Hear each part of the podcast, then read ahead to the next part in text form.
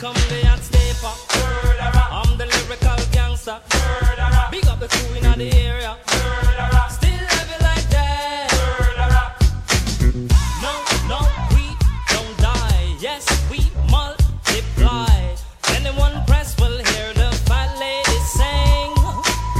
Act like you know. Welcome to Under the Hoodies. That is Cody DeNicola. I am Bill Keagle. Great to be joined by everyone that is listening, which after getting our numbers is uh, a lot more people than we thought. So uh, that's great news. Um, but first, I have to ask Tony, how's it going?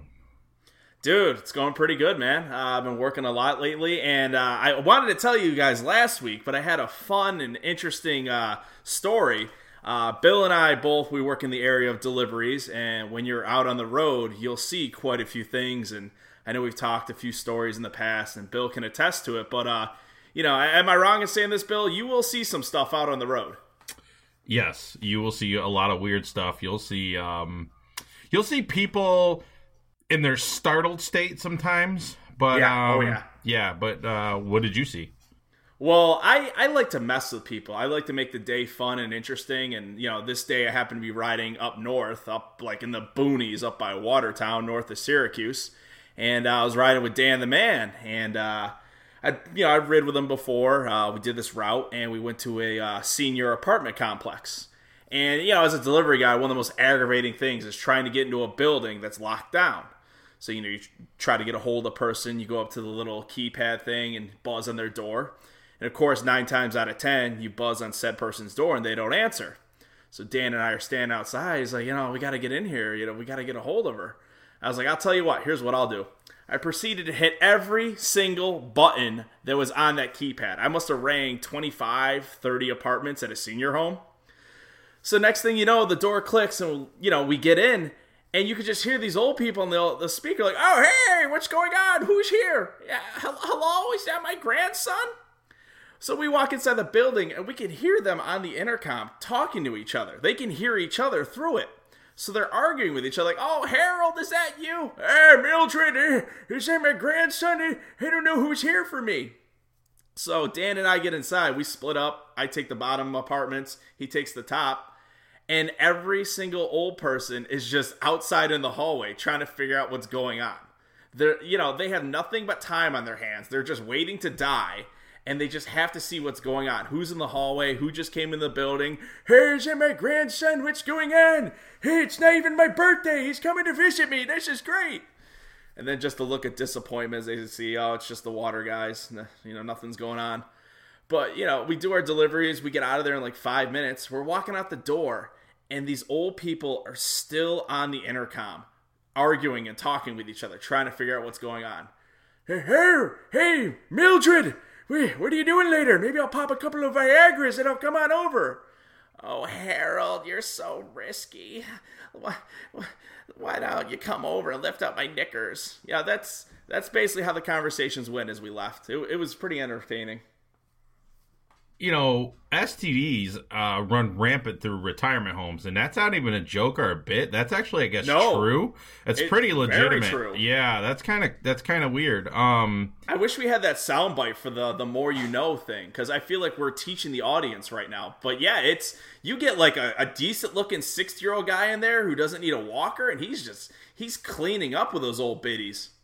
yeah, it's one of those things that I, I just it's one of those human nature things. You get a bunch of people in a uh, in a building, a confined space, and they're in their you know in a room by themselves, or maybe with a with a with a one battle buddy, and it turns into a goddamn orgy. I don't understand like how or why human beings are wired this way. And I can tell you, man, it wasn't like that quite so much in basic training, but in AIT, which is uh, where you go, you know, after basic training, but before you get your act, actual active duty assignments, or I guess duty assignments, just in wherever you're going, guard, reserves, or whatever. That place turned into a uh, it, it just man it was just all over the place because we were given sort of unprecedented freedom for the military. And uh, i mean hotel parties barracks parties it was everything was game on. And very similar to when I was at Cedar Point and we were sort of living in these dorms. And obviously, college dorms get like this too. But yeah, when we were living in, uh, when I worked at Cedar Point in, uh, in uh, Sandusky, Ohio, um, for all the people in this area, you're definitely familiar with the America's Rock and Roller Coast, which Tony and I will be going to amongst others uh, in the next uh, couple of weeks, which I'm looking Yes, forward excited. to. But yeah, I used to live in the uh, dorms, which were called Cedars, and um, I had a, one other buddy that was that, that I was rooming with, and um, let me just tell you, man, that place. I, there was blisters on the walls like it was it got kind of gross in there and i didn't partake in any of that grossness of some of the stuff that i heard that was going on but uh but it was uh it definitely got a little rough. I also got to tell you about a time too there when I was um I was in the hallway and there's you know how there's always this there's always the one dude with the acoustic guitar who's the worst person Oh, on the planet. guy. Acoustic Uh, guitar guy. douchebag. Oh, acoustic That guitar guy. The only time And I've the ever chicks got flock to him. It works, man. Oh I my hate it. god. Well, he had his acoustic guitar out and he's just sitting in the hallway playing. Really, no one, no one in the hallway. He's just in the hallway playing. Why he couldn't go to his room and start playing? A- anyway, so he had his guitar thing open, and I thought as a joke it'd be hilarious if I just, you know, grabbed all the change out of my pocket and just tossed it in there. Well, apparently he didn't take too kindly to my joke. He got up, he pushed me in the back. It's the only time I've ever been pushed in the back, and I like sort of fell forward or whatever. And but I couldn't stifle my laughter enough to actually do anything or respond physically. But it was just so funny, and I'd imagine it's even more agitating when you're trying to inflict physical harm and uh, the person is just laughing hysterically. So uh, yeah, See what you should have done when he pushed you? You should have grabbed that guitar right out of his hands, gone 2000 WCW Jeff Jarrett, and just Mm-hmm. Kabonged it right over his skull. Well, I didn't want to commit any property damage. I mean, I would have not been held liable uh, for any for any damage um, Yeah. unless I did that. So I didn't. You want know to, what, though? But I was laughing too hard because it was. I was really proud of my uh, really really shitty joke. Yeah, and I can't judge Guitar Guy too much because you need to use the tools that are in front of you. You know, like I just bought this house and it came with a hot tub, which is awesome. I'm becoming hot tub guy. I'm like, hey, you know, I'm single. You ladies want to come back to my place? I got a hot tub. Like, you use what's in front of you. Use the tools that you have. So I can't fault that guy too much. No, I can't either. It is funny though. I was uh, deployed with a. Um, w- we'll say he ran for uh, a, a relatively high-ranking political seat in um, in a state in a, in this great country, and um, and it's funny because on his Facebook there's a lot of you know this generic white family pictures. Like his family basically looked like, and I'm telling you, this guy was actually super nice, and this is not trying to be disparaging, but he was just the most apple pie eating white guy ever. And uh, his family looked like one of the families that come in like the picture frames when you buy it from the from the frame store. That's what his Oh, yeah. family looked like. But this guy, this guy used to tell me about all how much he got laid with his acoustic guitar. Um, and then God. I swear to God, now three years later, this dude's running for political office, a pretty high ranking, uh, pretty high ranking state position, uh, for, uh, for a state in the, uh, Southeast, um, a few years back. And it was, uh, it was pretty funny. And I'm like, wow, Yeah. that guy's like shaking hands and taking all those generic political pictures. And, uh, he, uh, was just telling me how that guitar got him a ton. I'm not going to use his verbiage on this because even though this is an explicit episode, um, somebody that might like me might be listening and might be offended by uh, my quoting him. But how he said it was uh, pretty offensive. I, you know what? If you want to hear some of the words that he used, go listen to uh, Too Short, any Too Short album from the early '90s, um, Jeez. specifically Cocktails. Uh, yeah, and uh, so yeah, that some of the words he used was were- were also used by uh, Too Short. That sounds like a typical politician, though. Let's preach morality, but let's not practice it. You know And, what? uh, I don't think he was stepping out on his wife though, and he's the nicest guy on the planet. He was just funny when he broke out the acoustic guitar and basically how he used it uh, to woo the ladies at whatever college he went to. It's funny how you mentioned that um, how he looked like the family looked like the people in the picture frames. Yeah. Because you know, like I've got this house and I've got a you know, I'm trying to furnish it step by step, and like I need to put some stuff up on the walls because they're very bare. I was thinking about buying those picture frames and just leaving the original picture in them. So when people come over to my house and be like, "Oh, yo, is that your uncle or who's that family?" And I'm like, "Oh, I don't know. Came with the frame." You yeah, and then. I, my first question would be like, where'd you find white linen pants for a four year old? Yeah. 'Cause Or I need to get a bunch of pictures of just like a black family and just like let people try to put the pieces together. see if anybody asks you about it. Just it'd just be like, oh yeah, those are cousins. Yeah, Um, that's that's my cousin, uh, Dikembe Mutombo. uh, No, no, no, no, no, not today, my friend. I do like the fact that he talks exactly like Cookie Monster. Um, you know what? We're almost ten minutes in. We haven't said a damn thing about sports except for Dikembe Mutombo.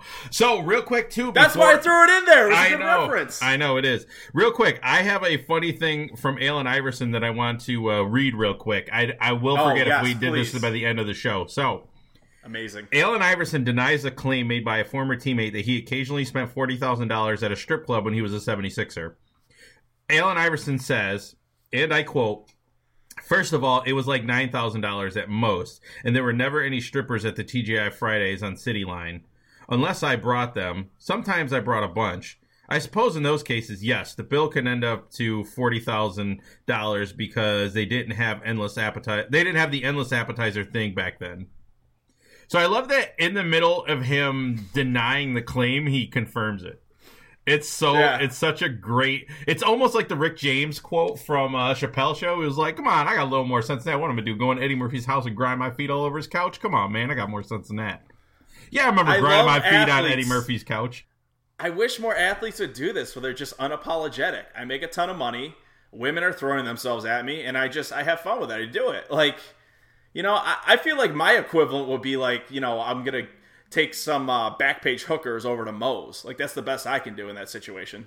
Yeah, I understand. Um, all right, so we're going to talk this episode about the NBA, or the NBA, the NFL draft. And Yes. uh, just a couple, you know what? We're, we're schmucks. We don't watch a lot of college football, so you don't go to this show. If, or for one, if you're going to this show to get your in-depth sports knowledge, you you you're in the wrong place. All right, this Yeah. is this is more of a average Joe on the couch, scratching his nuts, watching TV, and this is what we see. So these are all just Yeah, opinions. having fun with it, calling Yeah. out stupid GMs like the one for the Cleveland Browns. You know, fun stuff like that. Well, I actually think he's going. I, I think the new regime they have there, I kind of like. Paul DePodesta is actually sort of. He, I mean, it, there's no way that the Cleveland Browns don't make the Brock Osweiler trade without him there. That is such a moneyball Yeah. move. And if every, Yeah. if people are not sure who Paul DePodesta is, he is the godfather of uh, Moneyball.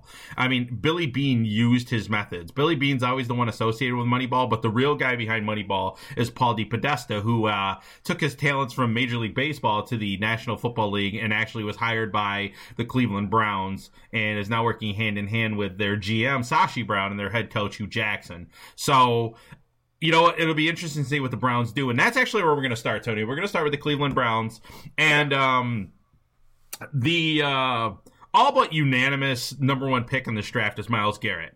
He's an edge rusher. He is Von He's a Miller. game changer. He's a game changing edge rusher rusher with uh, an immense amount of talent.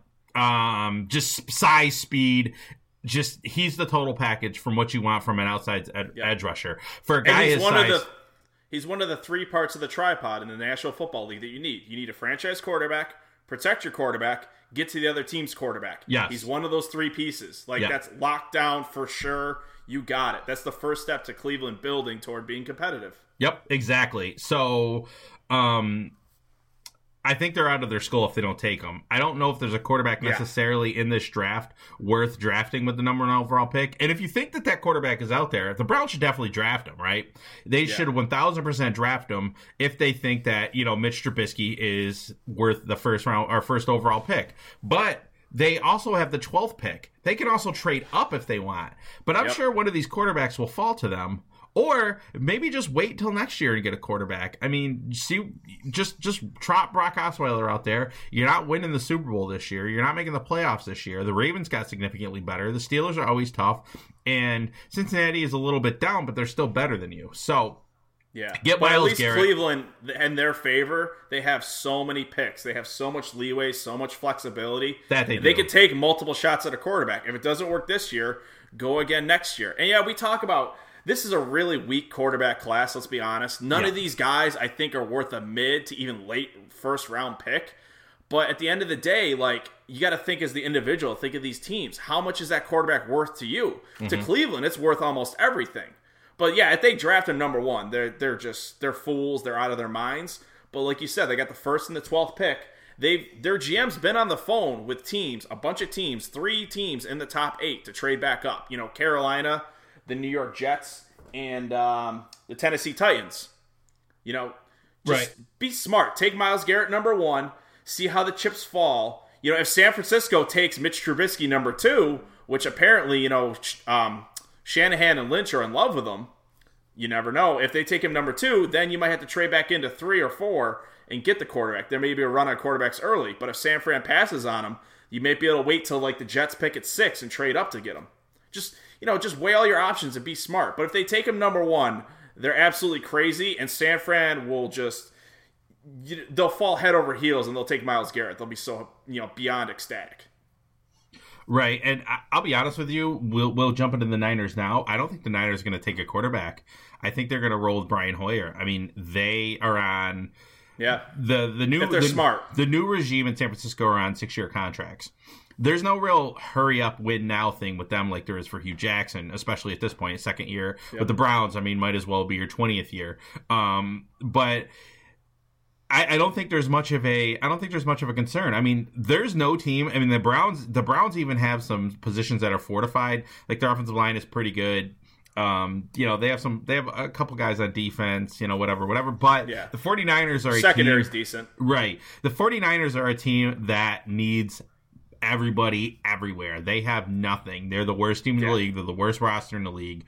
Um so That, I don't that necess- cupboard is bare. That, That cupboard is extremely like bare. Mine when I moved into this new house. Like there's nothing there. right They there fill everything. I mean, there's barely a cupboard there. So John Lynch and uh, Mike Shanahan are. Uh, what, what did I say? Kyle Shanahan. What did I say? Mike Kyle, Shanahan. yeah. Kyle Shanahan are. Um, you know they're starting from scratch, which is actually a good position to be in because Yeah. this is your baby. You can mold this chunk of just shit clay and and turn it into something you know that that could be a could be a winner. I mean, Kyle Shanahan has a specific idea what he needs from a quarterback. Best case scenario is what he had with uh, Kirk Cousins, and even better case scenario is with um, uh, Matt Ryan, obviously last year. So I don't think they necessarily have to go after a quarterback because there's a good possibility they're picking in the top three again next year. And next year's quarterback class with Josh Rosen and Matt um, and uh, uh, Sam Darnold, if he comes out, I mean, So is much better. very more, very much more robust. So, although I think it would be an absolute mistake for Sam Darnold to come out next year, I think he needs to stay in college um, and develop because he's he's definitely a mega talent, but he's so very raw, and I think he could take the uh, Andrew Luck route there. So, I don't know, man. I don't know about the Niners. I, I don't think they're going to take a quarterback. I think they'd be crazy too. I think that there's a guy like. Um, uh, I mean, I, I doubt Myles Garrett gets to them, but I think there's a guy like Thomas, Jonathan Allen. DN out of You know, Stanford. he's another. For, he could fortify going. your. Uh, say that again. I was gonna say Solomon Thomas out of Stanford, the DN, Yeah, exactly. great pass rusher. Yeah, there's a lot of guys um there that uh that they could take. I mean, they, I, I think I think they really should focus on defense. Kyle Shanahan's offensive scheme is definitely good enough to um you know to, to at least move the ball for sure, especially with marginal talent in there. So um I think they'd be best serving themselves by going with a guy like uh like like you said, Solomon Thomas, Jonathan Adams, or excuse me, Jonathan at uh, Jonathan Allen and Jamal or Jamal Adams, the safety from LSU. Um, Yeah. But I mean, I read a lot of mock drafts that actually have them taking Fournette, which to me is um, which is an absolute mistake. I, yeah, I like we said, the cupboard is bare. You know, build from the inside out. You you need to build the foundation before you get to all these skill position players, and especially quarterback. Don't reach. Like build everything around him, get everything together, get the offensive line, and then get the quarterback. Like they're, uh, I don't know. I, I feel I think San Fran's smart though. I think they know they need a ton. Worst case scenario too, maybe someone falls in love. Let's say I, I mean, you know, if Myles Garrett slips to them, I would definitely take him at number two. But let's say Cleveland does something crazy or somebody, you know, really wants to move up, trade back, get more picks. That's never a bad thing to do. Right? No, I agree with you 100. percent Um, and uh, so okay, another interesting team are the Tennessee Titans. Um, the Tennessee Titans I, are picking fifth. Um, I mean, we don't really. I mean, we're, we're definitely jumping around a little bit here. Um, the Tennessee Titans are picking fifth. I mean, they're a team that could move all over, but there's also some potential guys that could follow them. Uh, the aforementioned Solomon Thomas, I think, could really shore up their defense a little bit. Because um, I think the roster, top to bottom, is actually really impressive. Uh, they, I mean, they could definitely use some receiver help, some playmaker stuff, but that's a that's a playoff team this year to me. And uh, I think getting a guy that that can yeah. affect your defense, I, I think. Um, you know, a la Solomon Thomas or Jonathan Allen if he falls to him, or the safeties. Or, uh, I mean, this is a pretty robust year for cornerbacks, which they can also use. I mean, they just cut Jason McCourty, and um, I don't know if Da'Norris Searcy is going to, uh, is, I mean, I don't know how effective he's going to be as your uh, best guy back there, but but I really like uh, I really like the position that they're in too. And man, for a team that just barely missed the playoffs to have the fifth pick, I don't know how I don't know how hard the uh, the Rams are slapping themselves, but um, it should be really hard because uh, I just don't I don't know. I don't think they're picking in the first round, and that's a team that could really, really use a first yeah. round pick because um, the cupboard outside of Aaron Donald and Robert Quinn is extremely bare. Yeah, Tennessee's in a great position, much like Cleveland. They got the fifth and the 18th pick, and like we were talking about earlier, Cleveland wants to move up say that you know they want to take uh, Mitch Trubisky at number five from Tennessee. You know, trade them your 12th pick. Now Tennessee has a 12th and the 18th pick in the first round, plus get Cleveland's second round pick, and Tennessee can just build up that roster. Like they could get a bunch of, you know, get a safety, get a corner. Like, I mean, Tennessee's in a great position. Like you got to be envious of them. They have a lot of good pieces. They have their franchise quarterback. They've got playmakers, and they have picks to play with. I mean, they're they're in a great situation. Yeah, they absolutely are. Um, another team that actually was very smart trading up is the uh, Philadelphia Eagles, and I actually think that's where um, I think that's where uh, uh, Williams from uh, Clemson is going to go if he if he makes it past Buffalo, um, or even Cincinnati. Cincinnati's another team that could really use some uh, offensive skill uh, yeah, skill position guys.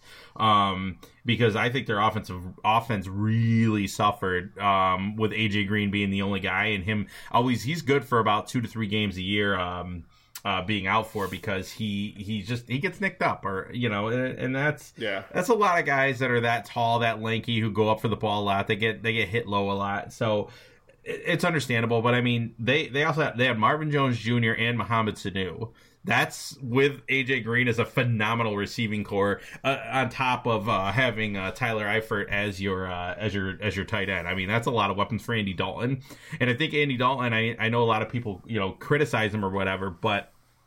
I think he really got exposed last year um, when he had just one guy to throw to and not being able to overcome that lack of skill position that he's so used to in the NFL.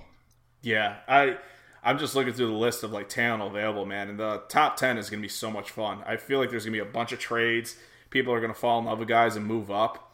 I mean, just look at some of the defensive talent. Jamal Adams, the safety from LSU. Malik Hooker, the safety from OSU.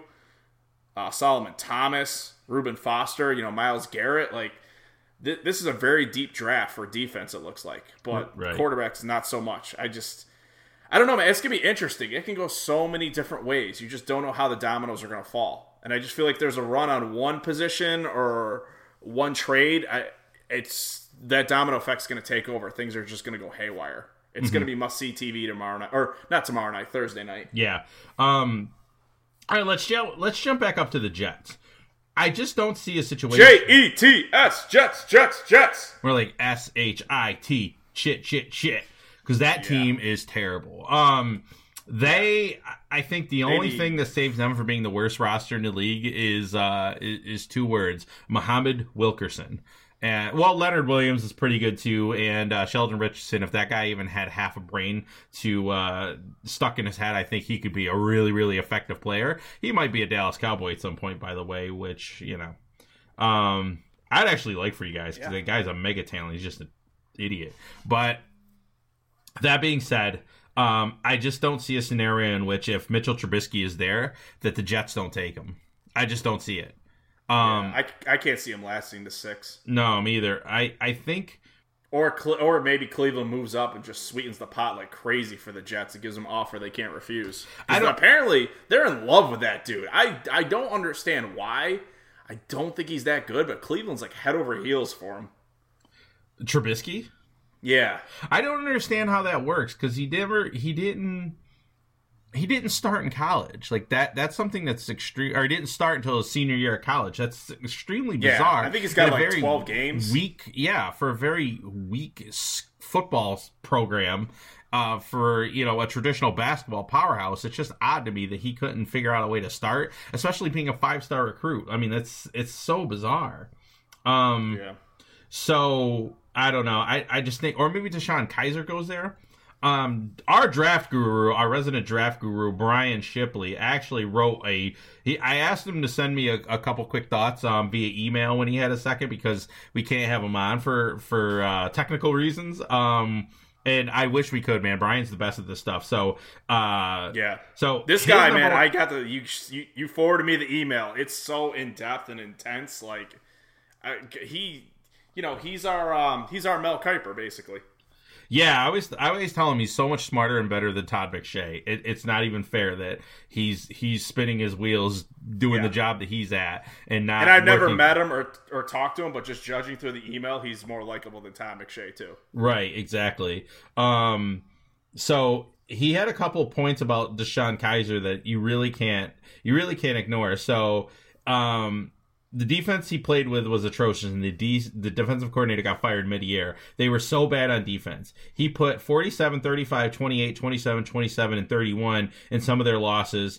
And uh, so basically, what he's saying is that he's an absolute playmaker with a massive arm. Um, a lot of his accuracy issues are based on the Brian Kelly system. None of his quarterbacks really are super accurate, and uh, he thinks he can write that stuff in the NFL. See, with me and Brian, sort of address this a little bit too, as uh, character concerns.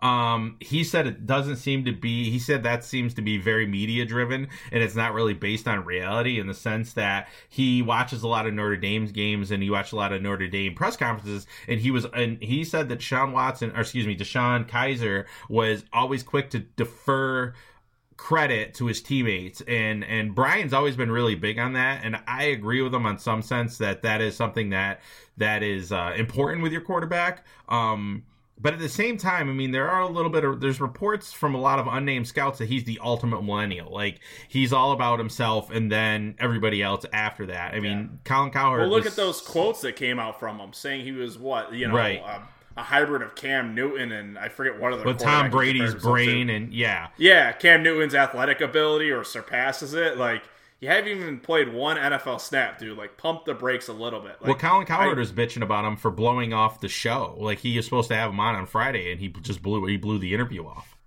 Oh yeah, that's that. I mean, this is the most important time. A couple weeks before the draft, like that public perception can become everything. Like you just, you know, mind your p's and q's and just don't raise these red flags. And that that can be a red flag. Like you're not dependable if you just skip out on an interview like that. Like it, it's it's worrisome. Teams look teams are looking to dissect every single little thing about you at this point, especially for quarterbacks. Like they run through them with a fine tooth comb. Like just be more cognizant and be more careful, man. Like it does worry people. Yeah, definitely. And um, another thing you brought up about Deshaun Watson, I'm actually talking about Deshaun Watson this time, is that did you know Deshaun Watson in college, and this is this is the first thing that's actually had me a little bit concerned about him, is that he threw to his primary target 85% of the time, which shows real progression Yeah. issues. That's insane. Yeah, I- um I saw that when they played Syracuse. Like it's just it's always the first target. Like he just doesn't make his reads. He doesn't look across the field. I mean, they crushed us. They crushed Syracuse in the dome. And it was always like his first primary target. You know, and there were some plays where I'm looking around. I'm like, dude, there's a running back open under the middle. There's a tight end, you know, off to the side. Like he's just looking for that big home run ball every time. I mean, he got a lot of them, but in the NFL, it's not going to be as wide open. Like No. those secondary, those safeties are going to read your eyes, and you see where you're looking. And those windows are definitely a lot tighter. Um, I always like Mike Lombardi from the Raiders. Uh, I always liked him. He was like, some guys can throw through the door, some guys can throw through the doorknob. Very few quarterbacks can throw through the keyhole, and those are the special guys. And Yeah, uh, Aaron Rodgers, Brady. right, exactly. Brees, Um, yeah. yeah. Um, but uh, okay, what? All right, let's just jump to uh, jump to some of the teams that we talk about a lot on the show. First, the Buffalo Bills. Um, I read a couple things that the Bills are going to trade out of the tenth pick, trade down, try to acquire more assets because there's nobody really at the tenth spot that they like. They this is a very very cornerback heavy class, which actually serves Buffalo really well because they desperately need cornerback help after losing uh, one of the better ones in the league, Stephon Gilmore, and just rolling with Darby as a number one, who's not a number one. He's a solid player, but he's not a number one corner. Um, also, I think trading back for a receiver in one of the worst receiver classes in my lifetime um, is probably also a good move because I think you can get a guy like John Ross in the mid twenties, or Corey, uh, or um, uh, Mike why am I drawing a Williams. blank on the dude? Corey. Well, I was going to say Corey Washington, Oh. um, or um, you know, uh, or Mike Williams is probably going to go in the top ten, maybe top fifteen, but um, he's a guy that does does everything right. He doesn't have any real flaws, but there's nothing really that's overly special about him outside of his size. He's almost like a Brandon Marshall type. Um, Yeah, which but at this point, Buffalo type, needs dependable. Like that's something Yes, Buffalo definitely could use. I mean, I'm, very. I'm, you know, you're I'm receiving. not against that. No, you know your receiving core is in trouble when you're you're just devastated by Robert Woods leaving, Yeah, and that's Buffalo in a nutshell. So. Yeah. And it's the make or break year for Sammy Watkins. I mean, maybe they take their wide receiver for their future. Like maybe they cut ties with Watkins if he has another injury plagued, unproductive year. Yeah, and I I don't I don't disagree with that because um they for whatever reason like he just cannot stay healthy and I just don't understand it. And it's a foot issue. It's all these lower body things, man. And as a Giants fan, I watched Hakeem Nicks go through a lot of the same injuries that that Watkins had and it just derailed his career. He lost his explosiveness, he lost his ability to separate and Watkins obviously more athletic, but that being said, he um you know, he just Ugh, I don't know. It's Can't just one of those field, things. He's just a mega talent that can't stay on the field. Yeah, when he's on the field, he's incredible. When he's not, Yeah. it's it's bad time. So And I it's super aggravating when he's talking about his touches and his catches. And it's like, dude, like you start talking about that a week later, you know, you're on injured reserve or you're out for a couple months. Like, stop complaining about how much you get the ball and just be healthy and productive and just shut your mouth. Exactly. Um. All right. So, uh, Corey Davis. I said Corey Washington. I meant Corey Davis. Corey Washington is a uh, is sort of a uh, practice squad type guy who always looked the part with the Giants, but never uh, quite was the part, and who ironically is now on the Buffalo Bills. So I meant Corey Davis out of Western Michigan. Um. All right. What What do you want your Cowboys to do? What are you looking for them to do in the draft? Defense, defense, defense, man. I uh, I can't stress it enough. I mean, if, um, if Chris Harris is there, the defensive end from uh, Missouri, you know, take them. Just take the best safety corner defensive end that's left on the board. Or if there's really nobody and you have to reach, maybe trade back. But just, I, I hear some people saying like, "Oh, we should get another wide receiver." Like, I'm like, no, like fix that defense. We need to get that pass rush going. That's all I want them focused on. And from all the reports that are out there, that you know that's their draft strategy as well to go heavy on defense. They want to get a defensive end. They want to get a safety. They want to get a corner. I'm all for that. Just you know, highest guy on the board that plays DN, safety, or corner with the 28th pick. I'm happy with it. You guys, you guys did lose. Um. Did you guys? You guys lost uh, uh, Terrence Williams, didn't you? No, no, we resigned him. Oh, you did resign him. Okay. yeah. Then yeah, that's the stupidest we're thing locked I've up ever wide heard. receiver. You have pretty good Yeah. wide- wide receivers. Cole Beasley, Dez Bryant, and Terrence Williams are. Cole Beasley is a poor man's um not Amendola. What I can't think of his name for the Welker? Patriots right now. Um, not Wes Welker. No, no, no, the one now. Edelman? Uh, uh, Edelman. He's a poor man's Edelman, Oh, yeah, which uh, is a great compliment to him. Edelman's amazing. Like Beasley's unguardable on third down, which is great. And the guy for I think he's like five foot eight, five foot nine, can catch everything thrown to him. Like the guy's amazing. Yeah, I, I agree with that. Um, yeah, I don't think you guys need a receiver. I think defense, defense, defense, like you said. Now, I wonder Yeah. if you guys are a. Um, uh, I wonder if you guys are a uh, a candidate to trade up. Do you think so? It depends what we have to give up, man. I it's I think the only like all world talent to trade up for would be Myles Garrett. We're definitely not getting to number one, so that's a pipe dream anyways. Maybe Solomon Thomas, but I just I, I don't see it, man. I think we'd have to give up too much and I don't want to just you know, just give up the future just for one guy. I Right. think we need quite a bit in the secondary and DN. So I'd rather just stay put or trade back if anything. Right. No, I completely understand that. Um, you guys, I mean, we saw the Buffalo Bills do it with Sammy Watkins. How well has that Right. turned out? where are you guys picking? Twenty eighth. Yeah, twenty eighth. Um, interesting.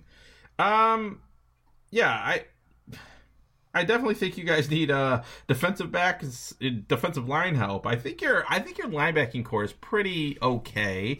I don't think you're going to get Rolando McClain back, or I don't think they're he's ever going to play in the NFL again. But, um, No. But I, I mean, if Sean Lee can have a season like he did last year, I think your linebacking core is pretty solid.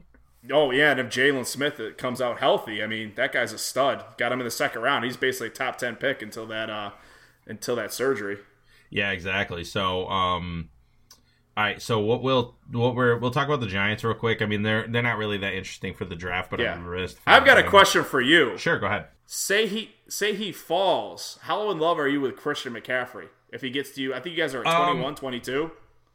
Because you guys need 23. running, a running back. Um, yeah, I I or love say Christian he's Mc- sitting there at 19. Do you do you trade up for him?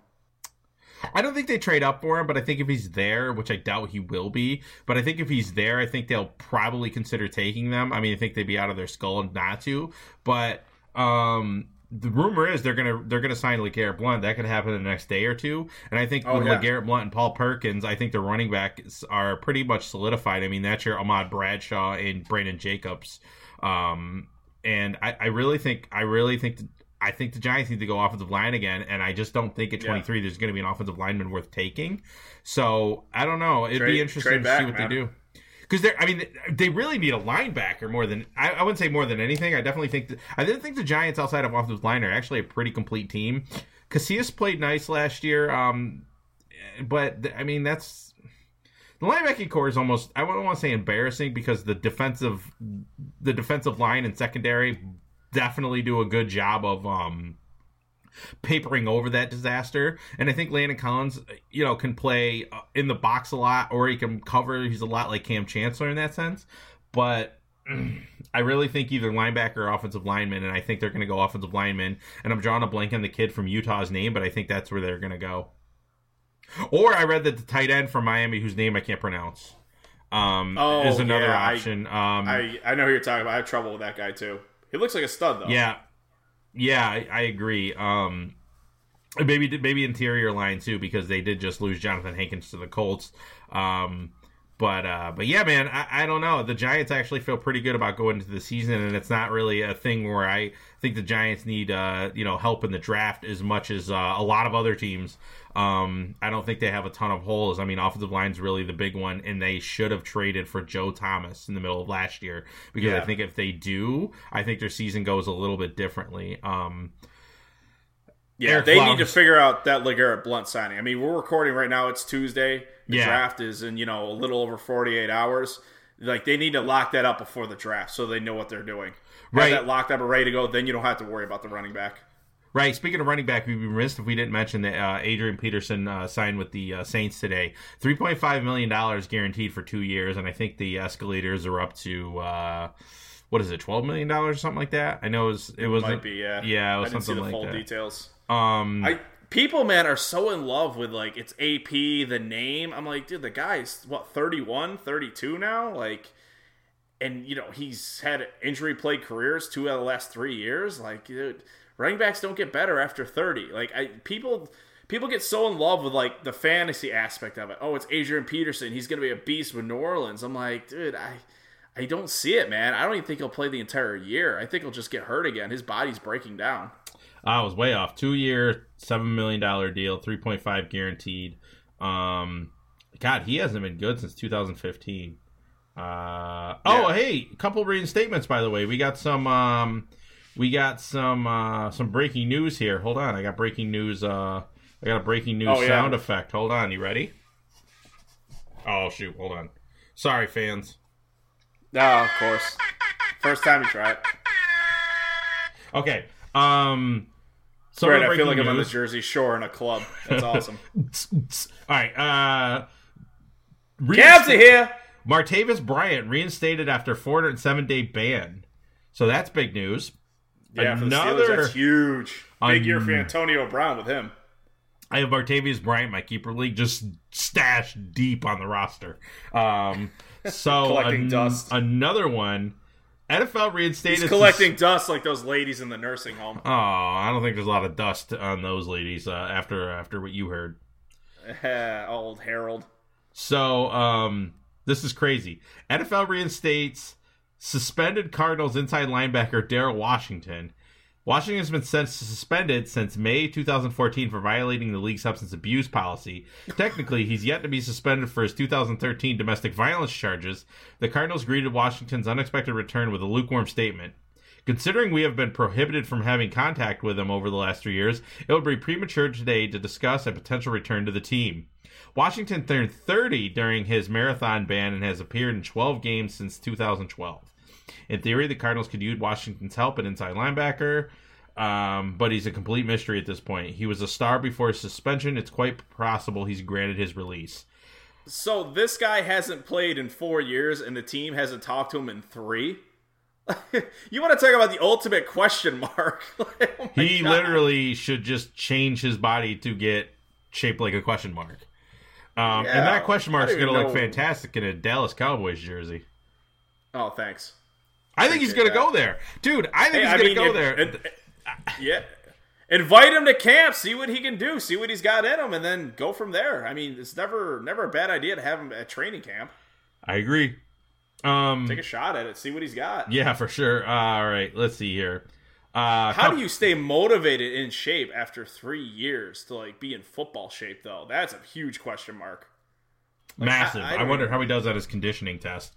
Um, Yeah. So, a couple other things we want to talk about. Patrick Mahomes, the other quarterback, uh, Bill O'Brien seems to be in love with him, uh, but he's Oh, a guy that could go to the Chiefs under Andy Reid. Which, if you're a quarterback in this draft, best case scenario, you're drafted by the Chiefs, right? Yeah. Oh, if there's an ultimate like good system to be under, it's you know it's either uh, Andy Reid or Bill Belichick. But just Reid seems to get the most out of his quarterbacks, man. Like the guy knows what he's doing. I mean, look what he does with Alex Smith. Look at Donovan McNabb without him. He just Oh yeah, absolutely. but he's barely an NFL player. Uh, granted, Yeah. he's a little older, but man, I do. I would. He that's a big uh, sort of other side of the what if.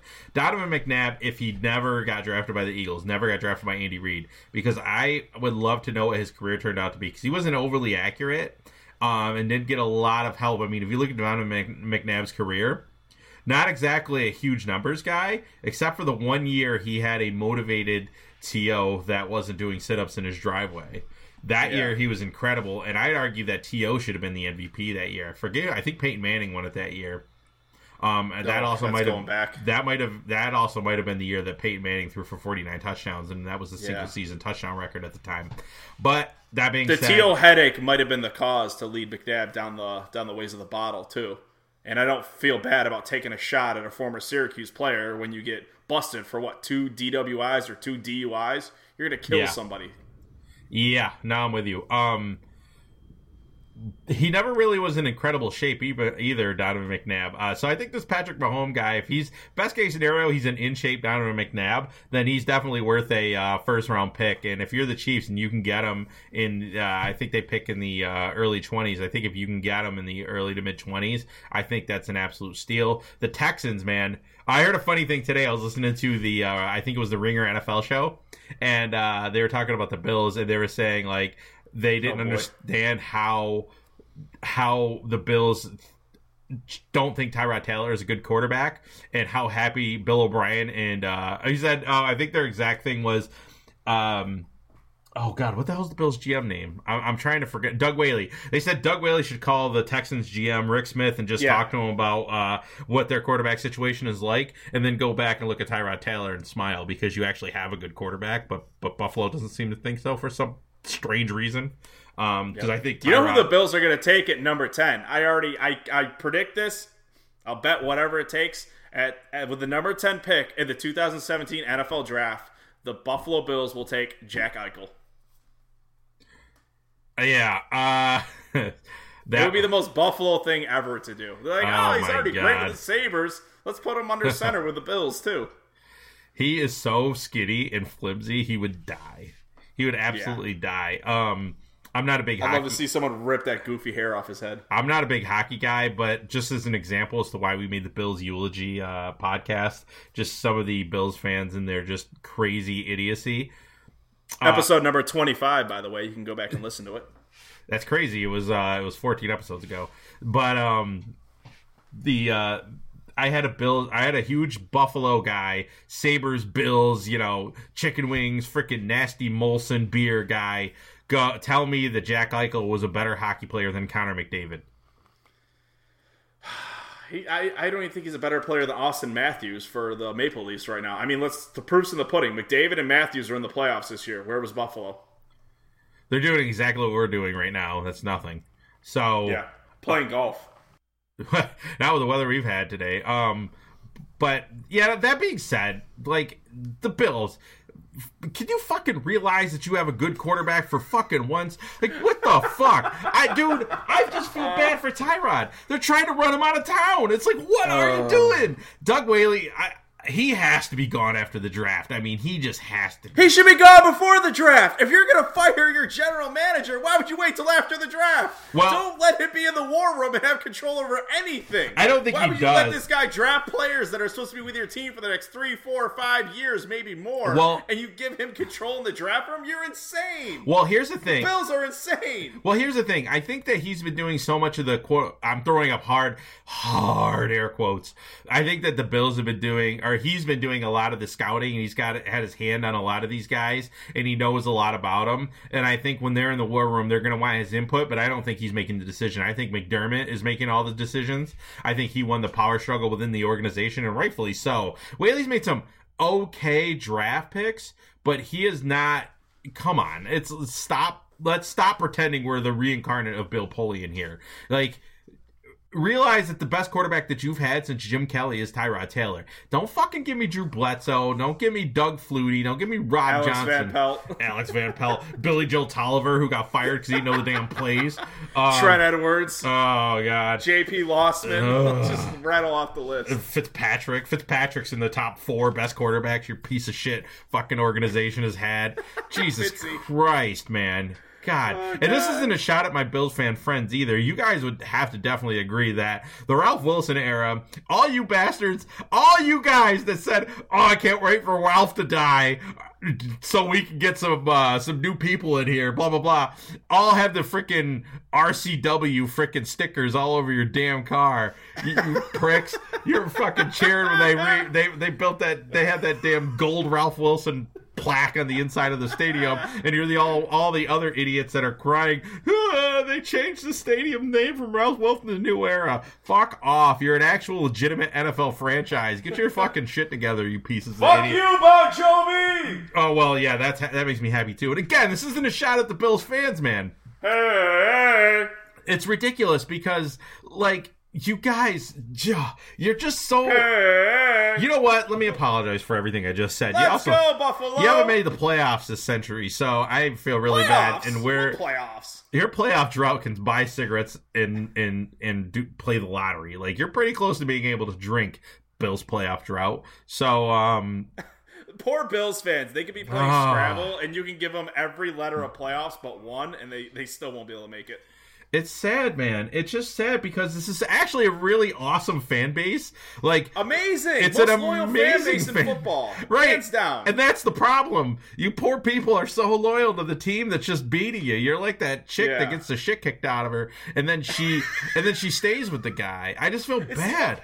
It's the ultimate toxic relationship. They're the most loyal fan base, hands down. Like Raider Nation, you can sit down. It's Bills Mafia by far. It is Bill's Mafia. I Yeah, love they'll put you through a flaming table. I read uh the best tailgating the best tailgate um uh stadiums in the in the in the league. Buffalo was number 2 behind the Texans. I was like, you've been around since 2002. barbecue, You've been around since 2002. Stop it.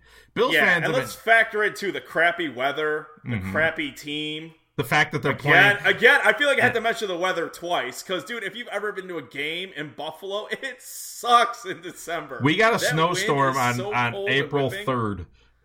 Yeah, it's. I lived there for two years. Bill lives there now. Buffalo is a sad, depressing town. It's literally Maybe, gray like, outside right now. Two dozen nice days a year. It's depressing. That's why everyone just drinks and eats chicken wings. They want to die earlier. Buffalo makes you want to die. You know what's funny is that a lot of people in this town they buy two door rear wheel drive sports cars, and um, They they do 80 and the 90 in a no no no no they don't do that. They actually they have their they have their awesome sports car, and then the other nine months of the year they're driving a shitty Ford Expedition because Yeah. they can't take the nice one out because the roads are always covered in snow. they're doing 80 on the 90 in a snowstorm is in the expedition. Yeah, they're doing it in the expedition. So, uh, all right, Tony, what else you got? Oh man, well, yeah, I think we've beaten the Bills to death. oh man, I'm You should cut all that out. yeah. No, oh god, no. We leave it in. We don't edit anything. No, I think I'm pretty good with the draft, man. I'm just excited, and like we said last week, man, we're gonna do uh, another uh, episode Friday night during uh, you know the second round. Try to do it live as the draft's going on, and we'll give our thoughts on the first round too. But I mean, I'm just excited. I'm ready to go for the draft Thursday night. I think it's gonna be a lot of fun. And this is just so crazy too, because we talked about, you know, what are we going to do when the NFL season's over? What are we going to talk about in the podcast? And every podcast since the Super Bowl, we've still talked the NFL. If you go on ESPN's website, like the top, I think five or six of the headlines are about the NFL. It's amazing how they just they become 24/7, 365. They just dominate the headlines in sports. It's awesome. Yeah, they absolutely do. Um, Oh, we didn't even talk about the schedule release.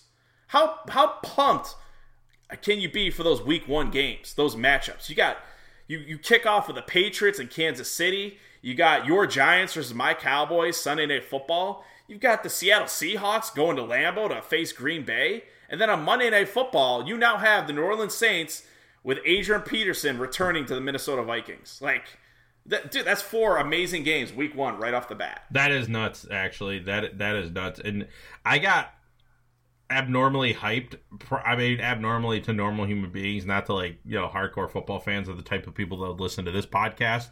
But like for the people like my wife, she's like, "Can you please stop?" Because you know, I real I just want to enjoy my summer.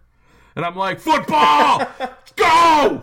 It's like I'm 33 years old. I have a kid. G-Man! Oh! Yeah, I know. I, God, Eli! it's like calm down. Don't build. Don't be weird sports guy. Just don't be weird sports guy. I say that into a I'm- podcast that I uh, that I do for free. By the way. Um. So yeah. I'm now single, weird sports guy, so I love it. I, I have nothing but time on my hands. It's it's great. Your hands Come are to the dark. filled with time. Come to the dark side, Bill. All right, so uh, let's get a little personal here, Tony. How's Yeah. the single life treating you? We got nine minutes to burn. We're not going to talk about the NBA playoffs until the next episode or one of these episodes coming up. So let's uh, let's just burn these last nine minutes with some just uh, just fun banter. Um, Okay. How's the single life treating you? How's how's Tinder?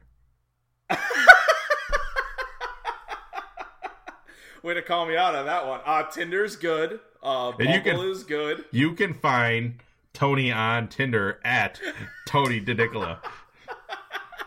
That's D I N I C O L A. I'm the dude with the big beard holding my dog because I read somewhere that having dogs in your photos gets you more likes. What about your face? And do- does your face and photos help with that, or should you just have the dog? Oh yeah, I should just have the dog. Yeah. Oh god. At least your I'm at least your two front teeth touch. I'm such a piece of shit. Yeah. I love it. So um, Dude, can you guess like how many messages back and forth it takes before I mention the fact that I have a hot tub? probably over-under? I was like, is that your le- point five? Maybe 2.5. Oh, uh, I was gonna say, what's the population of your hot tub? Like how many? Uh, how many? How many uh, wicks have been dipped in there?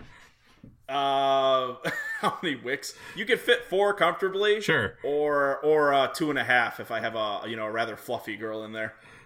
Fluffy. Uh, all right. Um, I don't like to call him fat. That's mean. that is mean spirited. I gotcha. little, Soft, little cushion for the pushing. doughy. Yeah, I gotcha. That's I'll fine. tell you what, though, eh, guys, I'm speaking directly to gentlemen right now. Women, you gentlemen, know. have you ever talked? Gentle- what is this douchebag to gentleman here? Yeah, douchebag to other douchebags. Ladies, earmuffs, okay? You tell your wife earmuffs. If you've never had a fat chick, you got to give it a try, man. Just once. All right? It's like riding a moped. You know, don't let your buddies catch you riding it. but uh, they're fun as hell, man. Just Dude, everybody once in their life, you got to give it a shot. And I'll tell you what, bigger girls, they they try harder. Um, they uh, they could they they've mastered the old fashioned. If you don't know what I'm talking about, it's a little bit of self love with, with the hand. All right, you know, all right. You know what? I really regret opening up this damn can of worms. Does Pandora go back in the box for, for heck's sake, No, man? it does not. Jeez. Um, Uh, but yeah, if you're in the Syracuse area, specifically Camillus, if you're driving through Camillus and you set your um, your distance meter to five miles or less, uh, chances are pretty good, ladies. You'll uh, you'll come up on my picture, me and my dog, my beard, my dog, and I. So feel free, hit that like, hit that super like, even you know, who knows? I'll take you out to a nice dinner at Moe's and bring you back to the hot tub and we'll Moe's, goes from there. because uh, all women want Mexican food. Uh, before that, Dude, listen, listen. I got the Moe's app. I get points every time I go there. Like, why not two for one? If the date doesn't go, if I was "Oh, this like would be mine," it's like, "Yeah, ladies, uh, swing by the house. Make sure to eat an onion before you come over. Uh, Really get that stomach No, feeling no good." onions. No onions. Yeah, no. Yeah, dude, kill two birds with one stone. You know, I, I get some delicious food at Moe's. I earned some bonus points toward a free home wrecker burrito down the road. And, you know, I get to see where it goes with a potential lady. Um, Jesus. You know what? I thought I was gonna hear this and and and uh, you know live sort of vicariously through you, but now uh, you're you're you've strengthened my marriage even more because this sounds Yeah. terrible. You know what? We're I've already put everything out on the table. Let's let me tell you about a fun story that happened to me years ago. Oh All right. my god! All right. Yes. All right. This is maybe six years ago. My ex girlfriend. Okay, just uh, hold on, hold on. Let me remind yes. you, this is a podcast that if you ever have children, they may or may not hear. Yeah, this story's gonna get kind of graphic. So if you got kids in the room, this Oh will be the part where you turn it off. God, make sure you put an E next to the. Go ahead. Go ahead. Explicit? Oh yeah. Yeah. All right. So uh, you know, I'm with my uh, my girlfriend at the time. We're living together. Um, we have our two, well, my now two awesome dogs that are still here. You know. Oh, by the way, too, I'll put pictures of them out on Twitter at TonyCuse44 at Under the Hoodies. I have two gorgeous pit bull Dalmatians. They're the cutest goddamn dogs you've ever seen. And if you disagree with me, then you hate dogs, and I hate you. So uh, back to the story. We are uh, in the bedroom. It's late at night, and we're getting romantical, if you will and uh, you know I, we get into the uh, dog position. I'm behind her, you know, giving her my three inches of fury, and um, you know we're we're into it. I'm I'm ready to uh, to reach the grand finale, if you will. And right during that exact moment, my dog Rocco, unbeknownst to me, jumps up on the bed and manages to stick his snout right in my back door. Just cold, wet dog nose right on the uh, right on the old dirt star. So uh, yeah, needless to say, that stopped any momentum I had, even though I had very little to begin with. And you know, one of the few times in my life I've actually yelled at my dogs. Uh, you know, bad boy, go lay down. Not cool. You should have played- bad dog. You should have played this.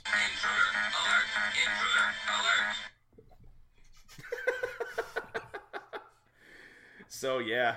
Um, oh, also, gentlemen, not only have you do you need to try a fat chick, but If you get into races right now, I'm freaking. You're editing this out.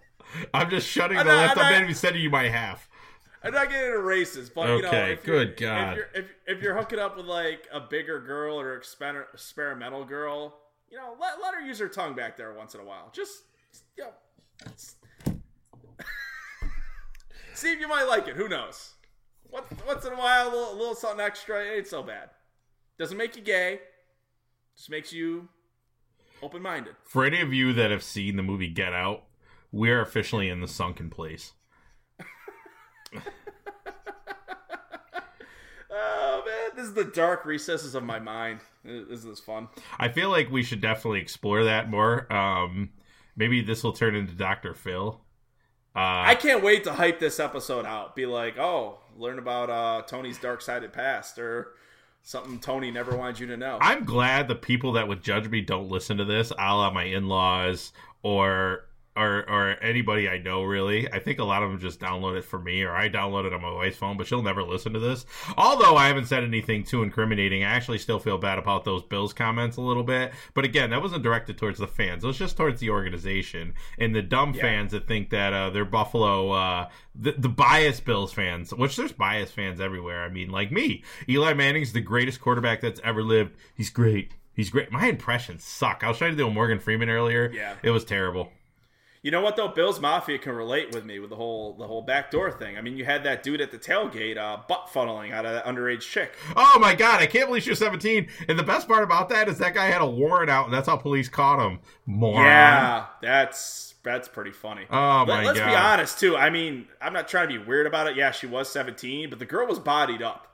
Girl was doing CrossFit or something. Yeah, because She took full advantage of that Planet Fitness membership. Oh my god, yeah, because your metabolism is a lot higher when you're a freaking child.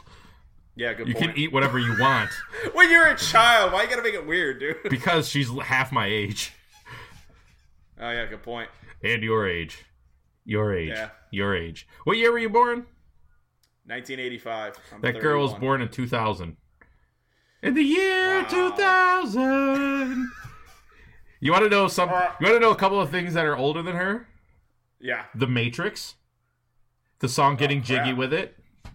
The Blair Witch Project. the Bills playoff drought. Oh. Justin Bieber. Um, Ouch. There's a lot Hey, when was when was our boy Nate born? He's what 22 now. 22. So he was born. uh, that would So make eight years out. So he was born in like 93, 94. 94, 95, yeah, somewhere around there. Oh, so he barely remembers the last Bills playoff game too. He was like four years old. Music City Miracle. Yeah, that was a forward pass for all you Bills fans out there. That was the most obvious forward pass. It's one of the more obvious penalties I've ever seen in my life, and uh, yeah, they don't call it. Weird. You know what would be amazing if um because I mean the way they showed it on you know on the tape it didn't look like a forward pass, but I feel like there's some kind of like perception like manipulation weird thing like. I want to hear like Neil deGrasse Tyson or even like the sports science guys like dissect that. How like you know maybe the curvature of the lens makes it look like it's not a forward pass. Like I'd be awesome if they could go in on that. You're like a flat earther, like one of those Earth truthers or whatever the hell. Like, I Oh, don't. God. if the Earth wasn't round, then how would that pass be a forward pass? Yeah. The- Do me a favor. If you're listening to this podcast and you think the Earth is flat, kill yourself. we're not advocating suicide on this, but um, I am. Uh, we don't need those people reproducing. Seriously, It is yourself. one of those things that's really where the people believe. Like it's, uh I don't know, man. I, I'm not a fan of conspiracy theories. How come in every picture they ever take of Earth it looks flat? Because it's two dimensional, you moron. Yeah, that is weird. Um, all right, other thing we will. uh you know what? Let's save the Aaron Hernandez stuff because I actually have to go. So um, basically. Aaron I Hernandez left people two. out yeah, anyways. Yeah, yeah, yeah. Why, why am I even trying to talk sports at this point? Good lord, we are. Aaron Hernandez apparently, allegedly, did some backdoor stuff with a fellow inmate. Yeah, I guess it is uh, prudent to this, uh, prudent to this, uh, this conversation. Yeah, so those two letter or the three letters that he left to his wife, to his fiance, to his daughter, and to his gay lover. And this guy is apparently his gay lover f- since high school. And they think that Did you see they Odin, released photos of him too? that you, um, they they uh, Yeah. apparently Tattooed up looking douchebag. Odin Lloyd, I guess, knew about it and was going to expose him, and that's actually the, a lot of the reason they think that he killed him. Um, Yeah. but uh, but yeah, that's uh, we'll, we'll we'll get into that at some point. So Tony, I really can't wait to get paid for this podcast. It is going to be awesome. But I think after this episode, it's not. We're never going to get paid. But although, Yeah. if you ever listen to the fighter and the kid, even just the stuff they were talking about today with uh, waxing in certain areas, I think that that uh, I think if they're getting paid, we're not as funny as them quite yet. But um, if they're getting paid, then hey, maybe there is hope for us.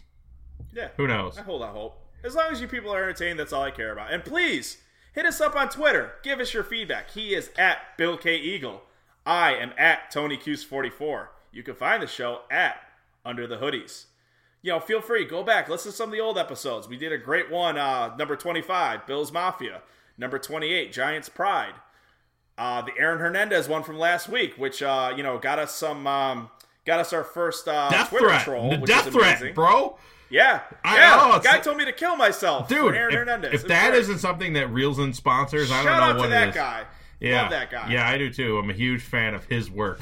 Um, yeah. But hit us up. We want to interact with you guys. Hit us up on Facebook, Under the Hoodies Podcast. Uh, hit me up on Snapchat, Tony Cuse 44. Hit him up at uh, what's yours, Bill? Bill Keagle. yeah. Yeah, just hit us up. I mean, feel free, good, bad, indifferent. We want to get your feedback. Let us know what you think. How we can be better. How we can be worse. I think we're to alright keep with the talking about his sex stories. Oh God. Um. Yeah. Yeah. Yeah. Uh, you will never be getting any of those out of me. I don't think. Um. You know, on the off chance uh, I get divorced, uh, then that would be the only way. But even still, maybe I don't because I do have a kid that I have to think about. So. Uh, and uh, yeah. Yeah. so will live I don't even really have any weird ones um, that would even be worth telling on the show. So that's a plus. But um, Oh, I've got a plethora, dude. Don't you worry. Oh, you know what? I lied. I do. Well, I it wasn't it wasn't a sex story, but it was a girl um who uh who was a narcoleptic and uh started sleepwalking and uh almost fell down her stairs. So um basically I I I, shut her in a in a bedroom and got out of there cuz if she fell down the stairs and I was the only one in the house uh, and she was just, it looked like I thrown her down the stairs. So I locked her in her bedroom and just got the hell out of the house.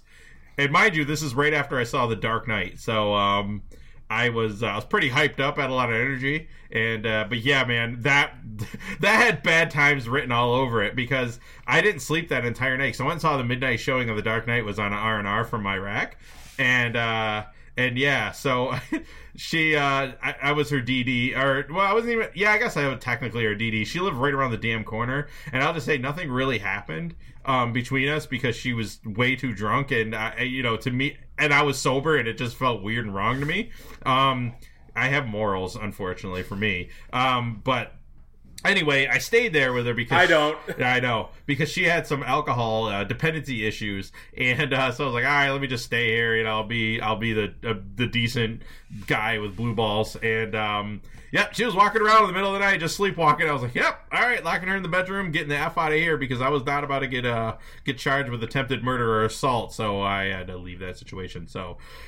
If you ever I Hook when up you mentioned girl- she was narcoleptic, I thought you were gonna say like, "Oh, I'm, I'm sorry, I don't know what happened. You know, she she fell asleep on my penis, just somehow entered her mouth. She's like, she's narcoleptic. All right, It's not right, Tony, fault." you're editing this part. Honestly, from market 105.30, enter, come on. Nope. Come on, bro. I got another This quick story for you you Oh, my God. will you tell them. I have to go. A terrible one. All right. All right. Uh, I went to a party with this chick. We hooked up, you know, making out, blah blah blah. This is a long time ago, and uh, we're driving back, and she's giving me the old uh, road Billy Joel, if you know what I mean. And uh, as I'm driving on 81, it's the middle of a snowstorm, and she's giving me the old and um, she happens. She's so drunk, she happens to pass out, you know, during mid. And uh, you know, old Tony, being the upstanding gentleman that he is, may have uh, grabbed her by the back of the head. Oh, and tried to right, man. Work her like a real God. doll. Bro, all right. You know what? All right, we're into the podcast. I have a sack of shit. I'm sorry. Tony Cuse 44. That's at Tony Cuse 44. Follow Tony at Tony Cuse 44. Follow the show. Do whatever you want. I don't care. We need to come back with a better episode next week or next uh next episode, which is on Friday. Um, this is just gone off the damn rails. I'm I'm over. I'm already late for what I have to do. So uh. Oh. Tony, I'm glad. You know what? I hope you're happy. This is the show that you've always wanted. I really, It is. I know. really I know it is. You're trying so hard to avoid this. Uh, I'm sorry. I love you, buddy. That's Tony DiNicola. Excuse me, Mr. Have a good one, Officer.